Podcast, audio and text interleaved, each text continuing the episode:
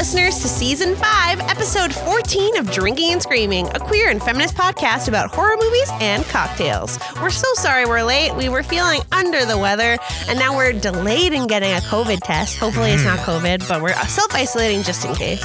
But I'm Shar, and my pronouns are she, they. And I'm Kelly, and my pronouns are they, them. And this week, we are continuing our candle night celebration by watching Better Watch Out from 2016. But first, we have an inspired cocktail creation that we made to match the mood and themes of the movie. So we made this drink to be. Both childish and a little dangerous. Whoa! This episode will contain discussion on home invasions, spiders, suicide, self harm, torture, and sexual assault. So if any of these things are something that you need to not hear about today, feel free to skip this episode and we'll see you next time. So I made the drink today. Yeah, you did. And by made, I mean very made. You did it all. This is impressive. People. Yeah. This is impressive. So the cocktail name is Shot by a Kid. um, and for our uh, Christmas dinner in a couple days, I made uh, I made candy cane vodka Yeah, you did. because I'm going to make uh, candy cane martinis because I found a low FODMAP recipe for that. Um, so this is actually vodka that has been infused with candy canes with a little bit of vanilla. And rather than, you know, wait for Christmas, we get a sneak peek. yeah. And I know my mom is listening. So, haha, we got to drink it before you. I'm taking a sip. It is in a shot glass. I didn't put anything else in it, so it's we can just try what it tastes like. So it is just in a shot glass. I would highly recommend just sipping it. Do not shoot this. This tastes like a Christmas cookie. It is so pepperminty and like the vanilla really comes through, which is Ooh. I was surprised to taste. I was about to say here to taste how much vanilla actually comes through with that. It it this first sip of it, like when it hits your tongue, it's basically the candy cane that really c- hits you, but then there's the burn after Yeah. that is the vodka. Yeah, it's really good. I was a this kind is great. I don't know why I was kind of afraid it would almost be like watered down a little bit, which doesn't make sense. But for some reason I feel like putting vanilla ex- extract into a cocktail gives it a weird flavor. but this yeah, it just tastes like sucking on a candy cane that's been set on fire. Yeah. How Um, would you make this? Uh, so it is whatever vodka you want. Um, just take a whole dang thing of vodka and put about eight candy canes in it, and then leave it in a cupboard for about four days, just shaking once in a while until everything's dissolved. And because Which I'm, for us, it dissolves so fast. oh yeah, it dissolved in like, like a day. and uh, what I did is I actually filtered it through a coffee filter because I wanted to make sure that it was extra pure and there was no sediment or anything like that.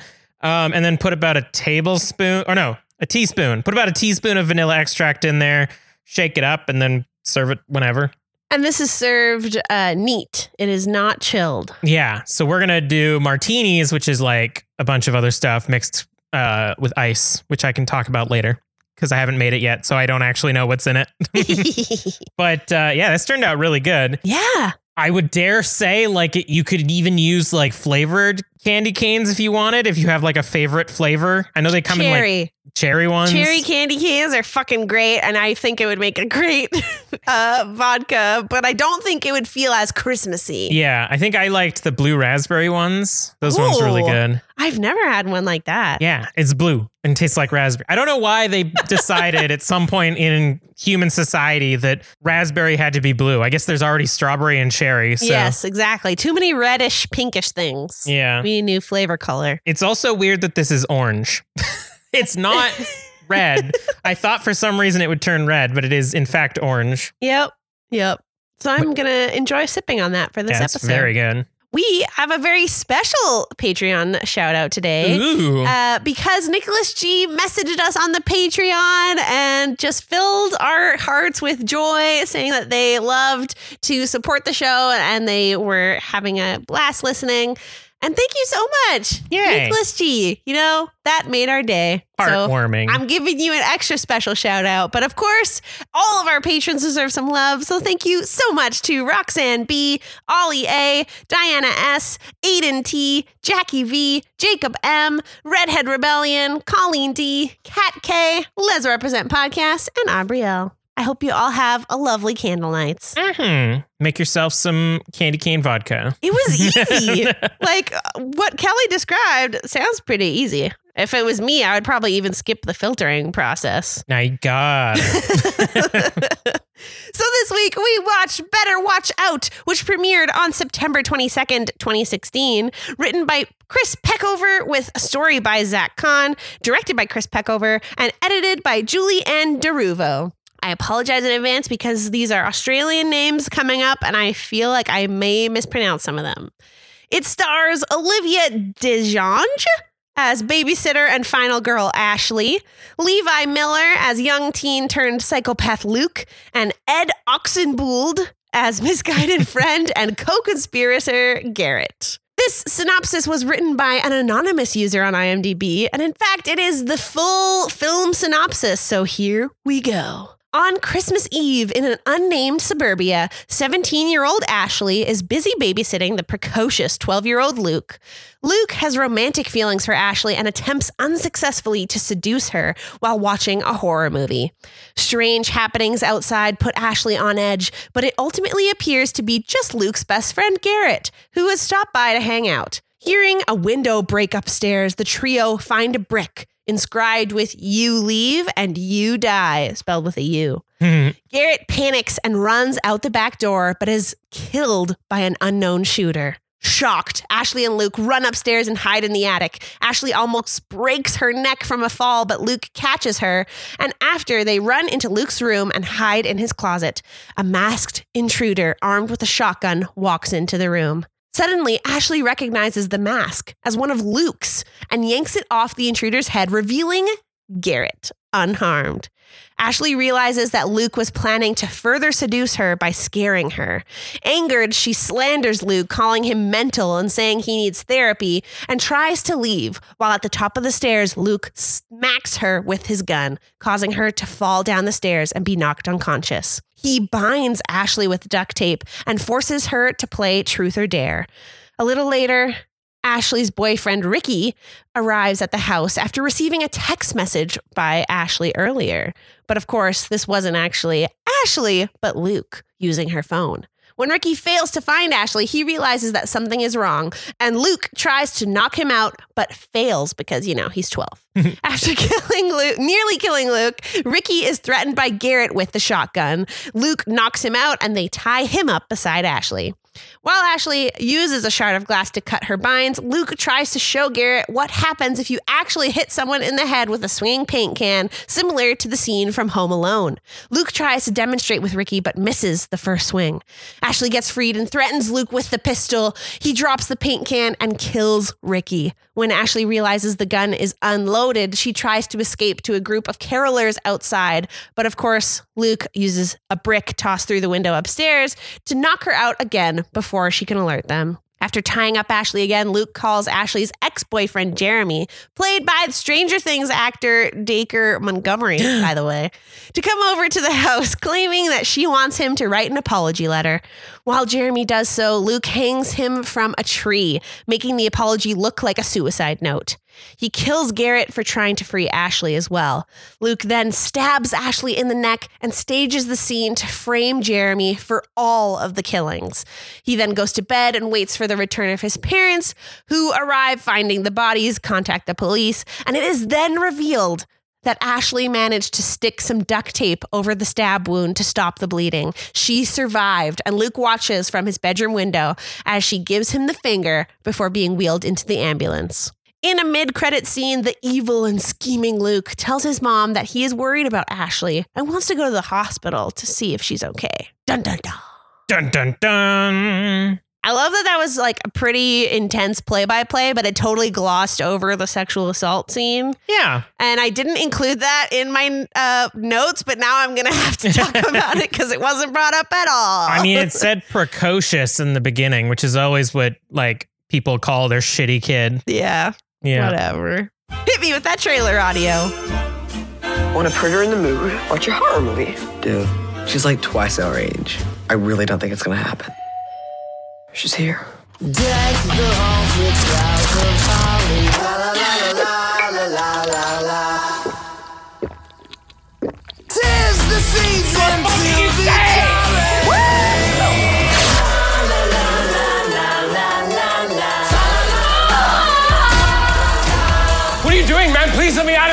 fucking home alone again?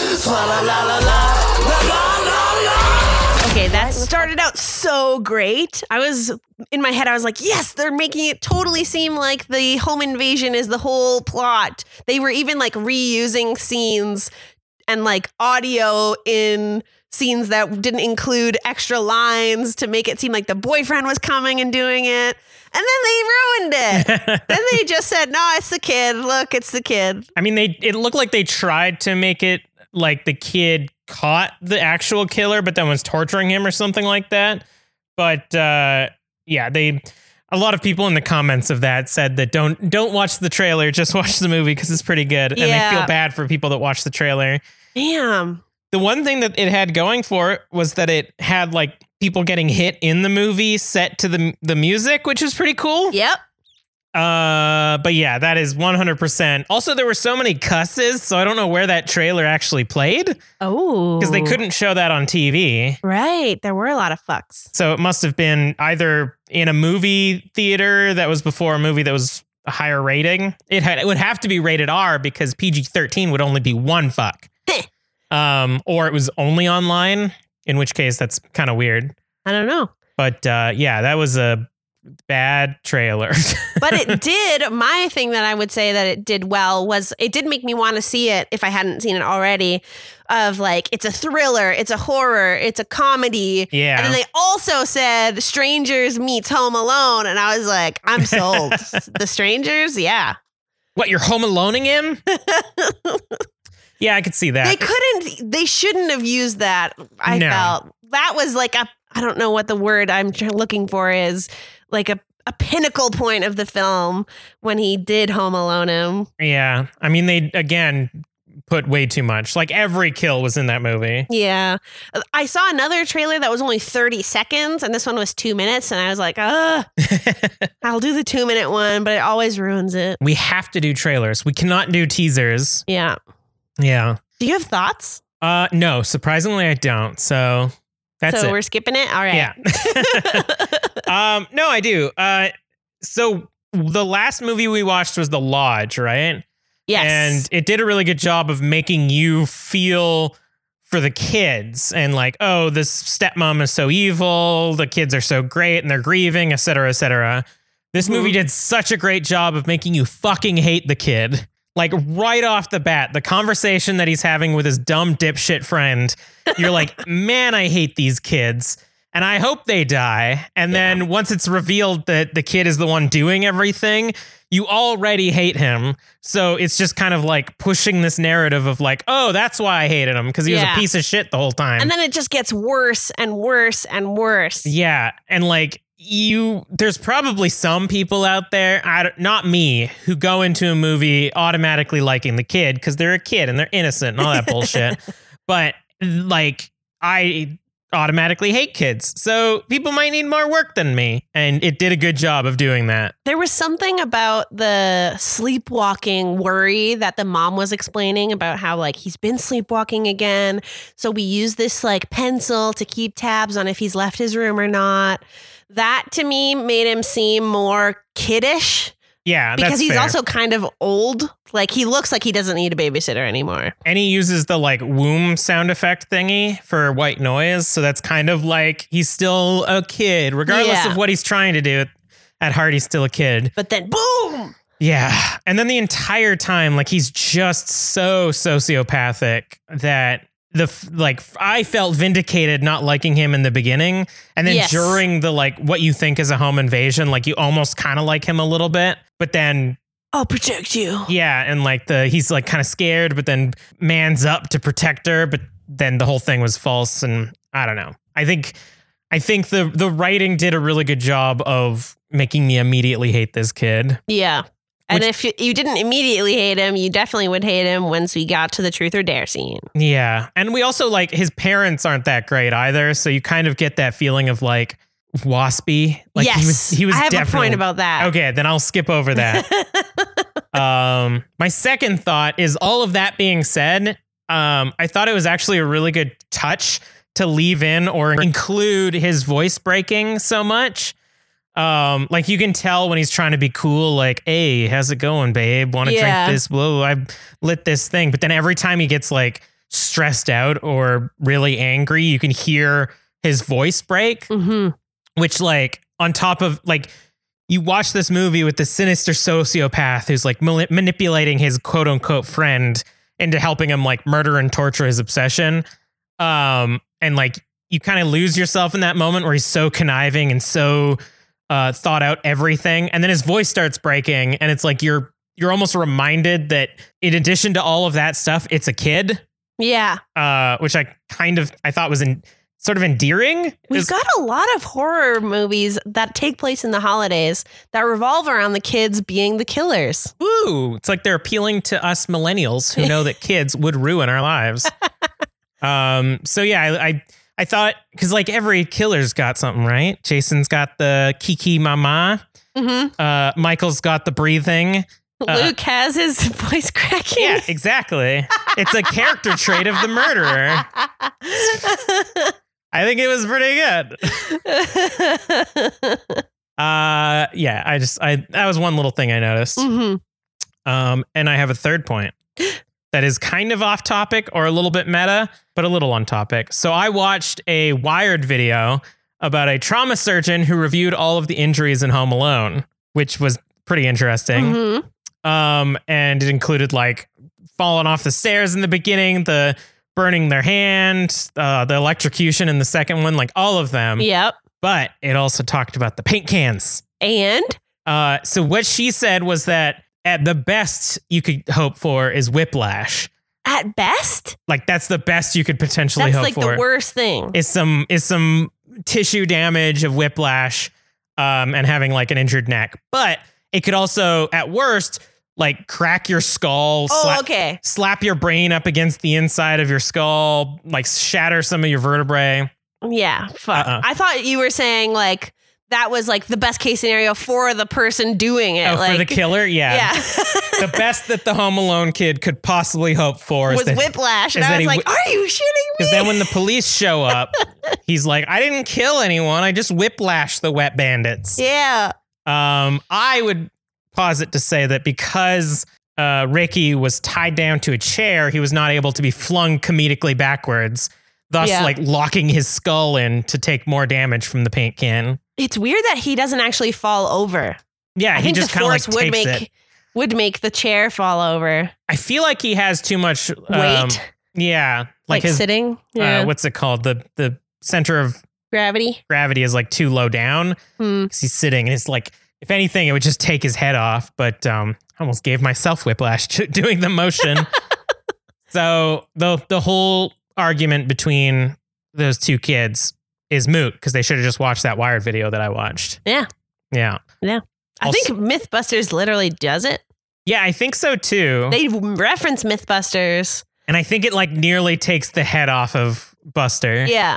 yeah or it's probably one of those like creepy silicon things that they made with like the real organs and stuff on the inside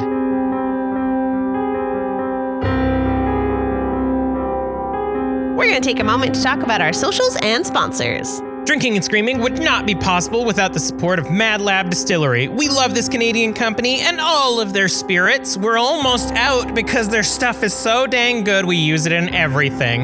You can get your own bottle at a private liquor store near you at madlabdistilling.com. We also love After Dark Distillery, which is a local distillery near to our new location here in northern slash interior British Columbia, with a wide range of flavored moonshines and other goodies available. Don't wait; you can get your own at a private liquor store near you or at AfterDarkDistillery.com. You can follow us on Instagram and Twitter at drink underscore scream, on Facebook at drink and scream, and you can email us at drinkingandscreaming at gmail.com. For more information and to buy some merch, go to drinkingandscreaming.com. We also would love if you could leave us a review on Apple Podcast or Podchaser. We're coming near the end of our season, so maybe getting some new people that can catch up on the backlog would be great before we get into the next season. So help us out with a review, please, and thank you. please and thanks, which also was going to be what I was about to say that we have one episode left in our season five, and we will be back for season six. Do not worry, friends.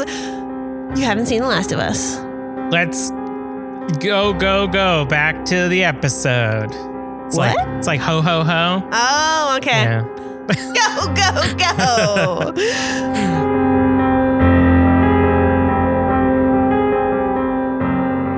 Do you have any thoughts? I do. Oh wait, sorry.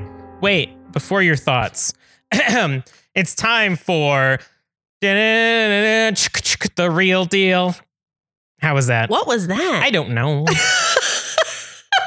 my mom was on my ass again that I'm not putting enough effort into the introduction of this. I'm excited for this one. I've heard she has told me that this is supposed to be excellent. Oh, it's apparently in the tune of "Twas the Night Before Christmas." Good luck. So that's the and all through the house one, Yeah, right? uh-huh. All right, let's see if I can do it. All right, this is the real deal. Better watch out. Twas the week before Christmas, and both Kelly and Shar had me watching a holiday thriller that I thought was subpar. I think that's too many letters. hey, a typical slasher somewhere caught in between the Home Alone series and a B version of Scream. When all of a sudden my eyes they got wider thanks to Lucas the Psycho and his hu- ugly pet spider. It's uncomfortably cringy, disturbing, and crude. If you walked in his house, you were pretty much screwed. Four stars is my rating for this comedy slash thriller. And a go women, I yell for the brave babysitter. Okay, the last one didn't rhyme, but I tried. Merry Christmas! that was so good. That was great. I love it. I was so focused on doing the actual thing that I didn't actually process what I was saying. but it was a good job. Yeah. yeah, that was an excellent real deal. Thank you, Mhm. Colleen. All right, now what are your thoughts? Uh, I'll just jump in with my additional thoughts since there was no, no mention of the assault scene, and I do want to talk about that because Mm. it's a very interesting dynamic that happens. That it, I think when it was showed to me on the screen, I was like, "Yeah, that's exactly so real." Yeah. Of so they've tied her up to a chair. Uh, n- this doesn't go too far if any of if any of you are, are worried about being uh, triggered by this content warning. But uh, groping does occur, and they play truth or dare, and I think it's Garrett that dares him to touch her boob, Yeah. and that's how they word it. And Luke does it, and he like totally gropes her. You don't see it in the shot, uh, but obviously Ashley's pretty upset by it. And then Garrett wants the reciprocity of like, now it's my turn. Like you have to dare me to do it too. hmm And it just like that moment stands out to me in this film because Garrett is kind of seen as the kid that's like he didn't know that it was Luke's idea to kill everybody and like do all this awful shit but still when he was presented with the opportunity of who knows how far that scene could have gone Yeah. and he was like totally into it. If they didn't start fighting, it probably would have been a bit worse. Yeah. Um. Yeah, because he was also he like wasn't seeing it as I Ashley's hurting or whatever. It's like literally, oh, I you got to touch her now, I get to touch her. And Yeah. It's this creepy, like I don't know, using of her. And that was like the horror of the scene of this film for me. Uh, I thought it came across like very well done. And it was just real world uh, society sucks.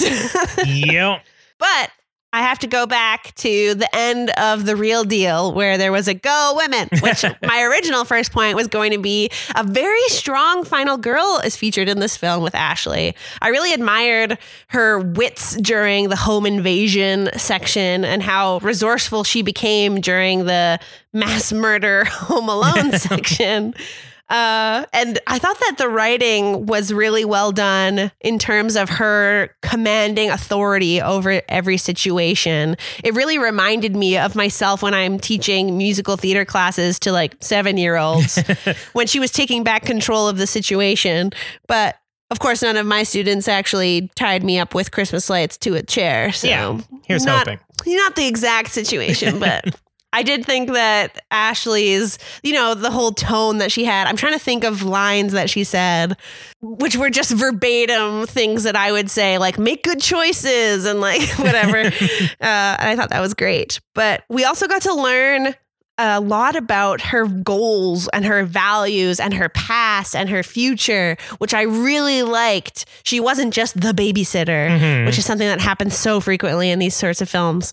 So that was a, a real pro for me. Yeah, it was cool that you got to see that Ricky wasn't actually an asshole, which there therefore showed that her motivations of going to school weren't to like escape her abusive boyfriend or whatever, or hmm you like got more of her. It was probably a hard decision for her to actually go to school, and like she had to give up things, and it kind of emp- it empowered her that she was choosing her education over that. Yeah. Mhm. And then we also talked about, you said like it was very waspy, Yeah. family.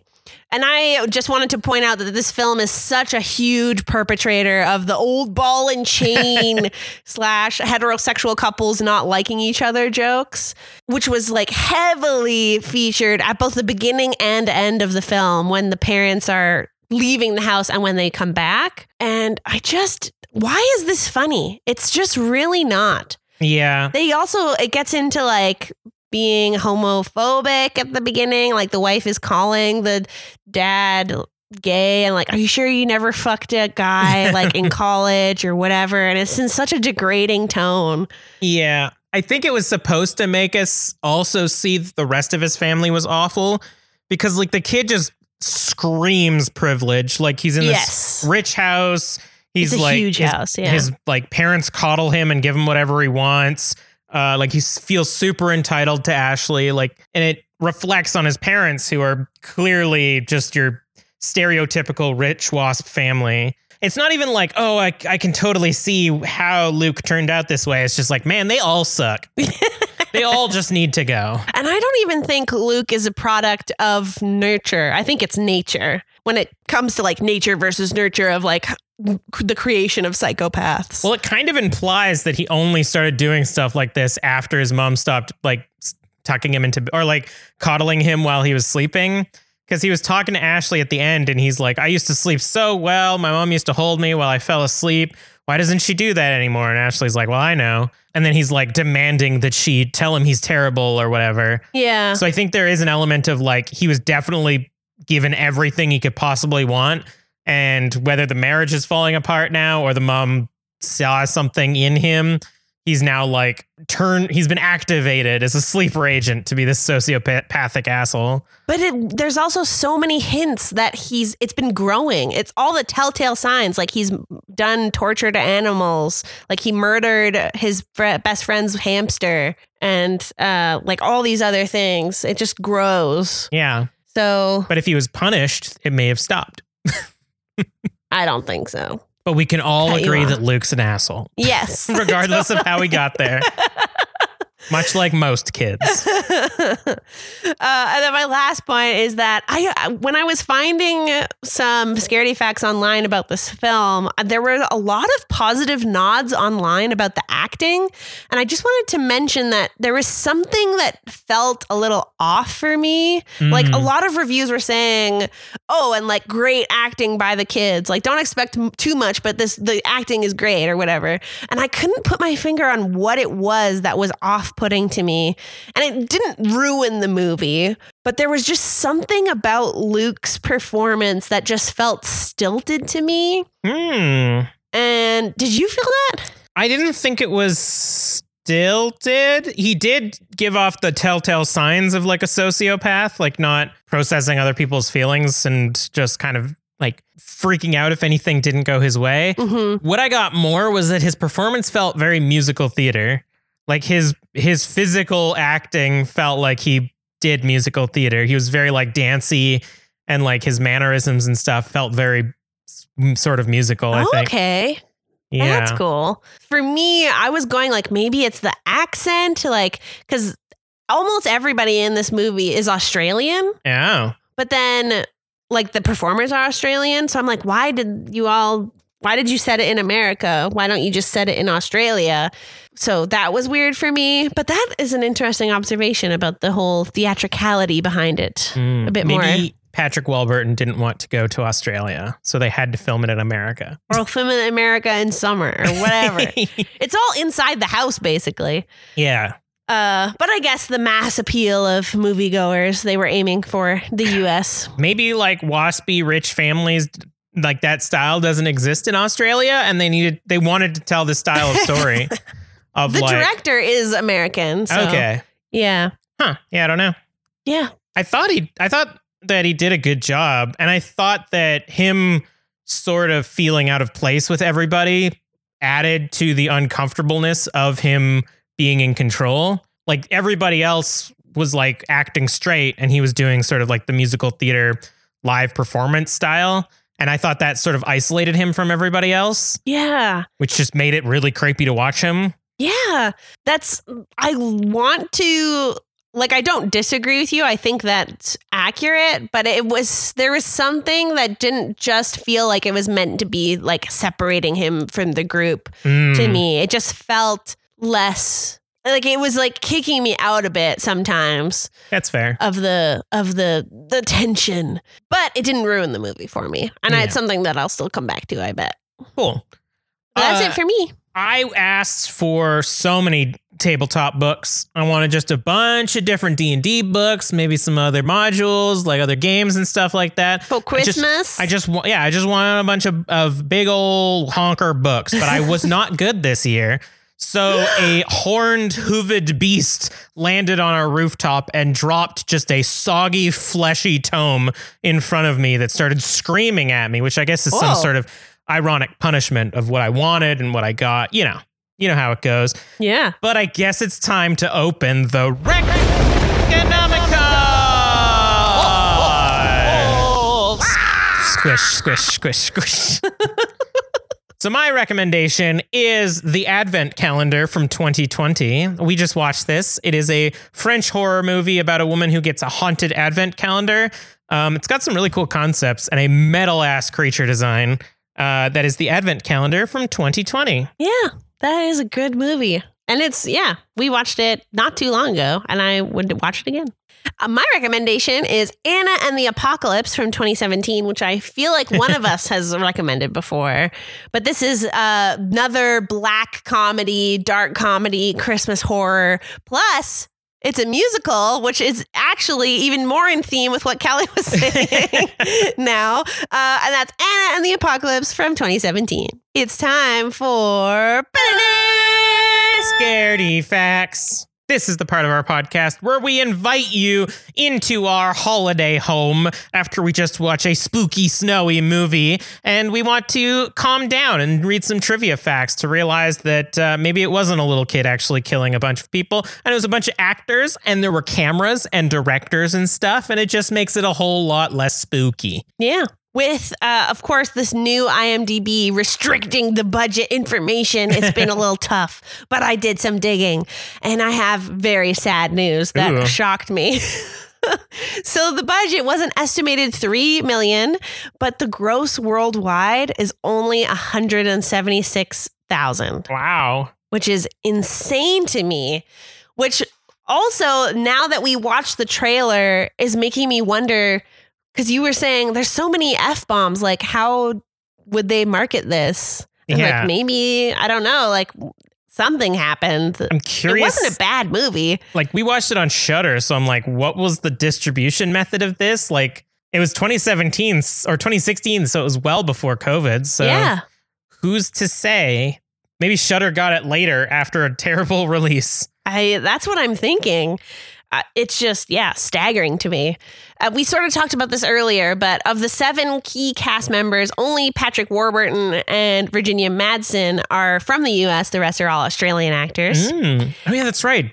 Billy is Australian Yes. from Stranger Things. I completely forgot it. He does such a good, douchey accent. American. Yeah, really good. All honestly, all of them do. I wasn't. That was something like it didn't pull me out of the film when they were speaking. I didn't even know that most of them were Australian until I was doing research. Wait, even Garrett is Australian? Yes. Because he also does an American accent in uh, the, Visit. visit. Yeah. Yeah. Huh.